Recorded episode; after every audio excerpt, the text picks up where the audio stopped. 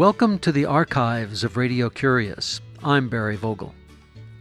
Do we really know the people around us, our children, our family, our friends, or are we strangers in our own community?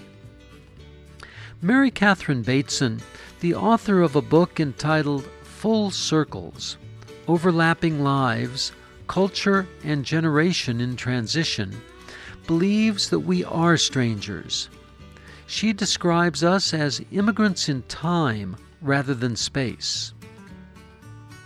In this interview from the archives of Radio Curious, recorded in April of 2000, we visit with Mary Catherine Bateson, the daughter of two distinguished anthropologists, Margaret Mead and Gregory Bateson. Mary Catherine Bateson, welcome to Radio Curious. Well, thank you. Talk in your book about the vast difference in our culture uh, because of the changes, what I interpret to be electronic changes and the changes from the industrial age. And you call us immigrants in time as opposed to immigrants in space.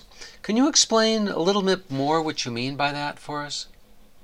Well, you know, there have always been huge differences between uh, human cultures that you would encounter if you were all around the globe from country to country as an immigrant in space.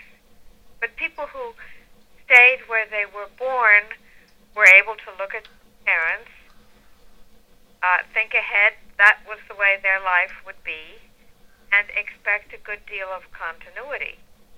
Now, what's happened is that because there are a great many changes, if you stay in one place, the world is changing around you, and that makes you a different kind of immigrant.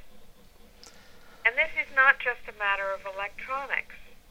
It's a matter of the fact that we live longer, so our lives have a different shape.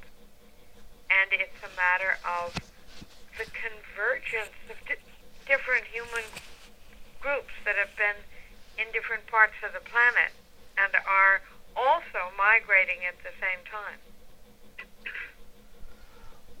Well, that causes us to have a, a much more um, a much more vivid potential for conflict. Uh, at the same time, a potential for understanding those conflicts. And I think that's the what you're trying to do in the book, as as I see it. Oh, I'm uh, show people ways that they can use their experience of change very close up uh, to make them more open to understanding people further away. Can you give some examples? Well, I, I open the book with the phrase, we live with strangers. And what I mean by that is that the people we live with, our children, our parents, our spouses and lovers, are themselves changing, and we have to keep relearning them all the time. This is what it means to live uh, in a society of lifelong learning where the roles are changing and people are outgrowing obsolete roles. And it creates an opportunity for discovery, discovering more about yourself and more about the other person. It's if, have you ever sat, you know, and watched a little child take a first step, and you feel as if you maybe it's your child, you know that child, but that child has just stepped into a new world by being able to get up on his feet. And I think we see our friends and relations doing that as they discover new opportunities. Well, I certainly remember um, seeing that in relationship to both of my daughters when they took their first step.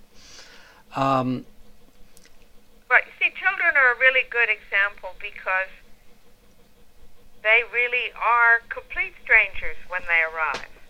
And the interesting thing is that though you can't understand them and you can't communicate terribly well and they don't know the customs of the place, you can still love them. You can be deeply committed and be very much committed to learning to know them in their process of becoming. Is that almost a uh, human nature? Because I find that that's often the case, what you say, with biological children as well as with uh, adopted children. I think it is pretty deeply human nature, but I think we have to learn to look in the same way at the adults in our lives. Or the teenagers. And indeed, the teenagers. The teenage children who all of a sudden become um, radical strangers. And we have to let them grow the way they're growing. I, I don't think it works to think you can set a stamp uh, on someone growing up. You have to guide them, you have to make information available, uh, but they have to become whom they're going to become. What do you mean set a stamp? Well, in the past, you know, it was it was possible uh, for a man to uh, say he wanted his son to follow in his footsteps, and he meant very precisely uh, into the same job with the same skills in the same place. Uh, like a, a farmer handing on a farm to his son. Now, today, even if his son chooses to be a farmer and to remain in the same place, he has to use so many new techniques and function in such a different market that he has to become a rather different person. I'd like to you to elaborate that and explain a, a, little bit, but I want to mention that our guest this week is Mary Catherine Bateson, the author of a new book uh, called Full Circles and Overlapping Lives. You're listening to Radio Curious. I'm Barry Vogel. Those changes that you talk about, um, they're more than just farming. They're at almost every level. Um, if we look at how the world was changed with fax machines 15 years ago, and how in the past five years it's been changed with the internet. Everything functions differently. And uh, unfortunately, we all feel busier. We're not finding that these wonderful inventions give us a lot of free time. Do you have some thoughts on that? As to why we are busier when we have the inventions that are supposed to make things easier? Or is that just commercial hype? Well, I think people are under a lot of pressure uh, their standards for what they ought to be able to achieve, what they ought to be able to consume, keep getting ratcheted up, and they don't have a lot of time to sit back and consider what really matters to them, what their deeper priorities are. I think we um, cheat ourselves out of time for reflection and even though we're constantly learning new techniques, we don't get the benefit of learning from experience unless we take time to reflect on experience. You know, they say experience is the best teacher, but we're mainly pretty bad students who don't do our homework. What do you mean? Talk talk a little more about that. Well, I mean with the world changing around us, there is a tremendous amount to see. Just walking down the street, there are things to be learned because there are other people on the street who've come from great distances. We've got all sorts of information impinging on us. And I don't mean just electronically, I mean through our eyes and our ears. Um, but we don't necessarily go through the process of reflecting on it and integrating it into our experience. It seems to me that that um, reflection or the integration is prepared for us and piped into everyone's home through the medium of, of television. And that takes away from the opportunity to sit quietly and um, at one different level, like we have here on radio. Uh, people can form images of what uh, this the speakers in our conversation look like based on our voices alone. Uh, in television, that image is given to us. Uh, in the absence of radio and television, it requires even more conjecture on the part of the thinker. This is true. But you know, even though the, uh, the television pipes an interpretation into your home, uh, that may not be the right interpretation uh, for what's happening inside your home. Sometimes you'll hear uh, a mother say, uh, explain her child by behavior by saying he's in his terrible twos, but next week he's going to be three and it'll be different.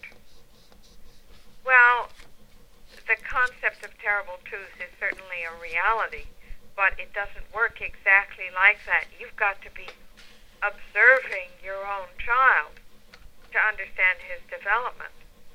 And what we see happening is people are shocked by the way their family members are developing. I, I keep hearing people saying, I thought I know, knew so and so, and it turns out I didn't.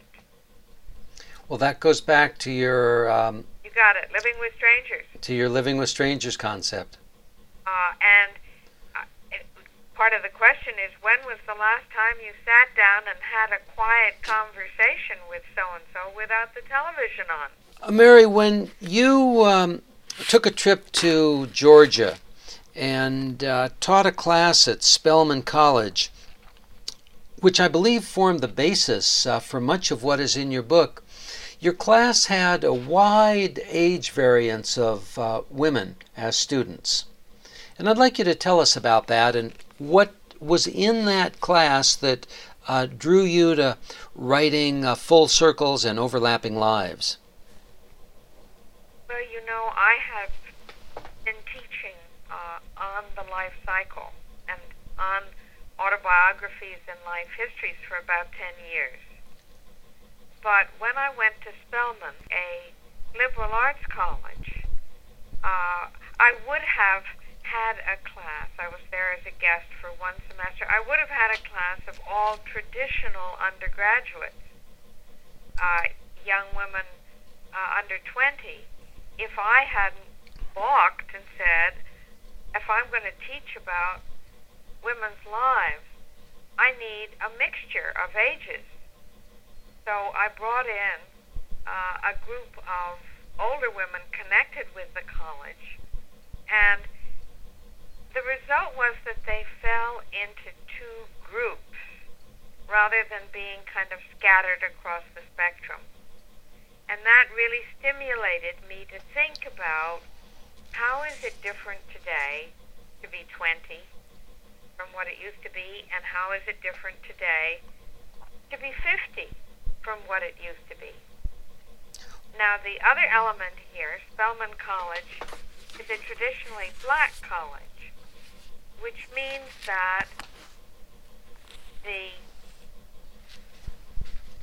the older women in the group had all grown up before the civil rights movement uh, and in legally segregated Deep South. And the young women had all grown up uh, in society as we know it today, which still has deep problems uh, around the issue of race, but nothing like before the 60s uh, so that I could, I could be thinking, I, I, I'm white, I could be thinking simultaneously about the problems of communication uh, between racial and cultural groups and about the issues of communication between different generational groups. Uh, and that I found a very interesting process, and the women in the class found it an interesting process. because they were constantly discovering what they didn't know about each other, the world in which the others live. Can you share with us some of your thoughts and some of the uh, things that they didn't know about how the others lived? Well, I'll give you an example. Uh, sometimes, uh, you know, because I was the same age as the elders, uh, I felt that they and I were closer to each other in our experience than they were to the younger women. For instance, we read the life story of a woman. Um, well, some of you have seen the movie, but I recommend the book, Le Ly Hayslip's, When Heaven and Earth Changed Places, a Vietnamese woman. Well, the young women in the class were too young to remember the Vietnam War, and yet it hadn't yet gotten into most of their history classes. Uh, and the interesting thing is, they assumed that the African American community would have been opposed to the war. Now, I don't know how old you are, but I can tell you I remember that on the whole, most of the African American community uh, was sympathetic with the war, except for a few intellectuals. Uh, but working class people, white or black, supported the war. And But that was true regardless of racial background. That's right. But now the young people assume it would have been different. The young people assume that the black community would have seen it as a racist war. And that's a change, looking at the other side of the planet and thinking in these terms. So there was this moment of talking to each other and discovering that this change had taken place and been taken for granted. And indeed, many of Dr. King's followers were very disillusioned when he spoke out against the Vietnam War. I remember that very well. Mm-hmm. Mm-hmm. See, you do belong to my generation. Oh, yes. oh, yes. Um, the concept between immigrants in time is, I think, the source of what you're saying between the 20 year olds and the 50 year olds. exactly. And even the uh, three year olds who come yet in another generation. It, it seems like with the um, changes in industry and electronics, the generational gap um, is closer and closer together in years. Well, you know, there's a, a, uh, a kind of a cliche that there's a new generation every 20 years, and there's a tendency to give kind of uh, snappy names to different generations the silent generations, the me generation, Generation Xers, and so on. Uh, but in fact, as the rate of change accelerates, uh, I think it's hard for students in college to understand what their younger brothers and sisters in high school are thinking and learning. So that's maybe a five year difference. That's my point. That's my point. In your young life, um, you lived with uh, rather well known parents, Margaret Mead and Gregory Bateson. Um, I'm interested in how their influence, uh, your mother's work in the South Pacific, uh, her book Coming of Age in Samoa, uh, and her thoughts. Um, of course, there may not be a lot for you to compare it to, but I'm curious as to how uh, you have absorbed their points of view in analyzing society. Oh, I think I've absorbed a great deal. Um, my mother actually was brought up from her childhood to be sensitive to observing uh, culture around her um, and taking notes, not just when she went to foreign places, but taking notes and paying attention uh, when I was a baby. He was an, a, an, a participant observer in family life. So that's a, way of, of looking at the world as offering something that you need to pay attention to all the time. And my father, of course, was an immigrant. He uh, grew up in England and came to the United States after he studied anthropology and lived in California.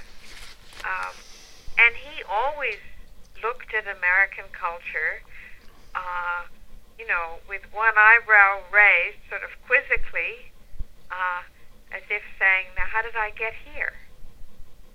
How did he get here? How did he get here? To California? Well, to America. Uh, he and my mother met in New Guinea and fell in love, and then they they did some field work together uh, in in Bali and New Guinea and got married. Um, and then eventually they split up, and he moved to California. she lived in New York. And that's where you grew up in, in New York. Yes, with visits to California. Mary, is there a section of full circles and overlapping lives that you could read for us, please? Sure. Um, I thought it might be useful uh, to read a bit about how the shape of lives has, have, has changed. We talk as if we'd added years on at the end, because that's where you add. But in fact, something much more pervasive has happened.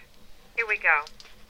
Anyone who has had the experience of building a new room onto a house knows from that experience that the result is much more complex and pervasive than simple addition. Adding a room can, encha- can change the entire pattern of usage. Where the family spends time, where things are stored, which doors and hallways are used, and often changes the system of relationships within the family as well. Not only is a building modified, but the meaning of home is modified. Adding a new member, even a pet, to a household has even greater effects on the pattern of life.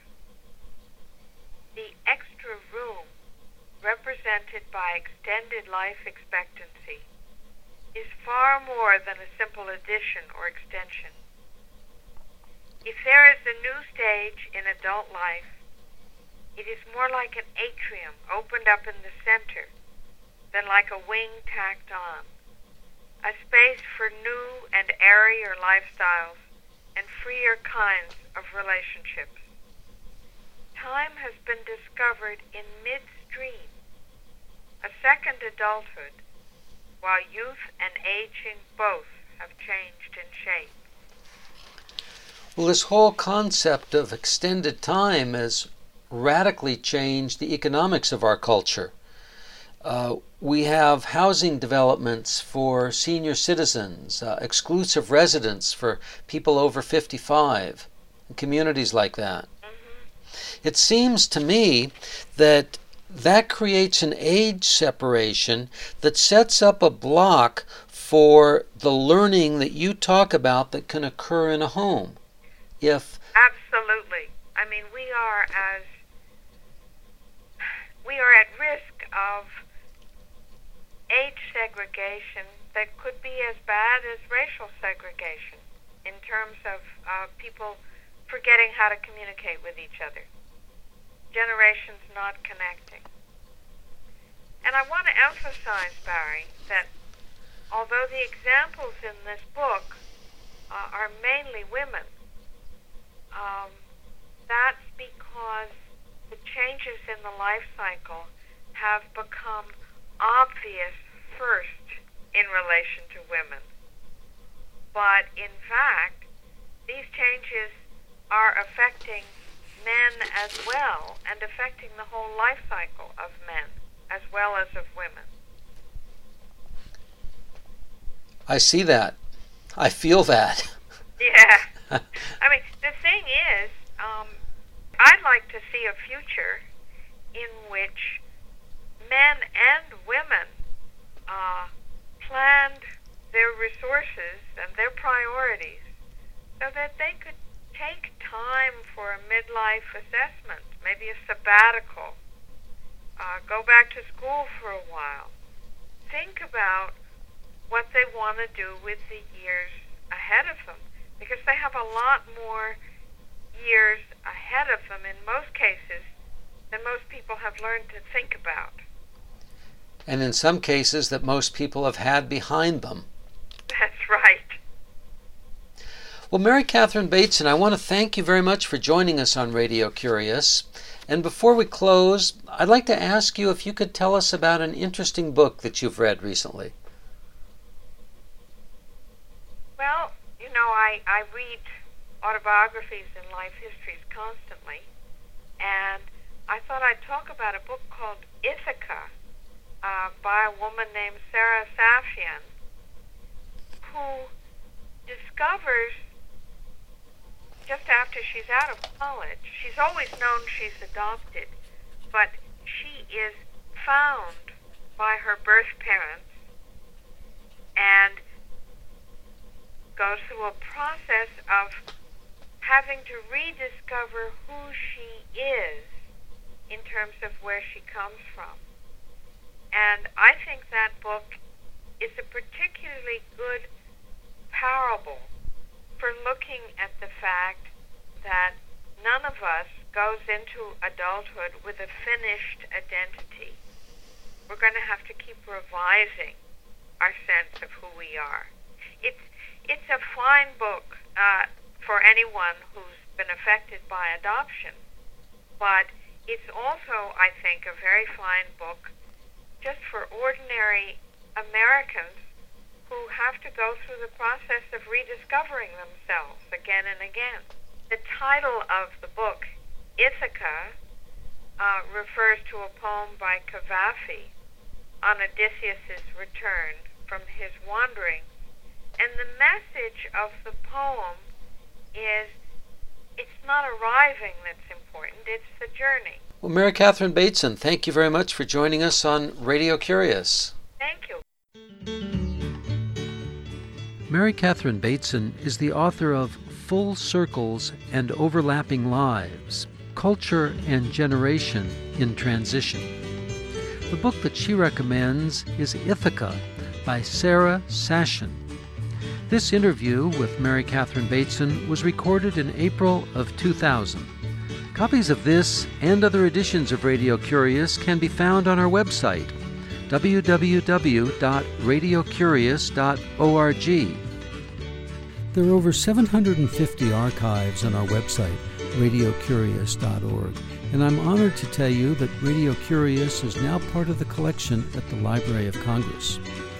We appreciate your cards, ideas, and letters and do enjoy hearing from you. The email is curious at radiocurious.org.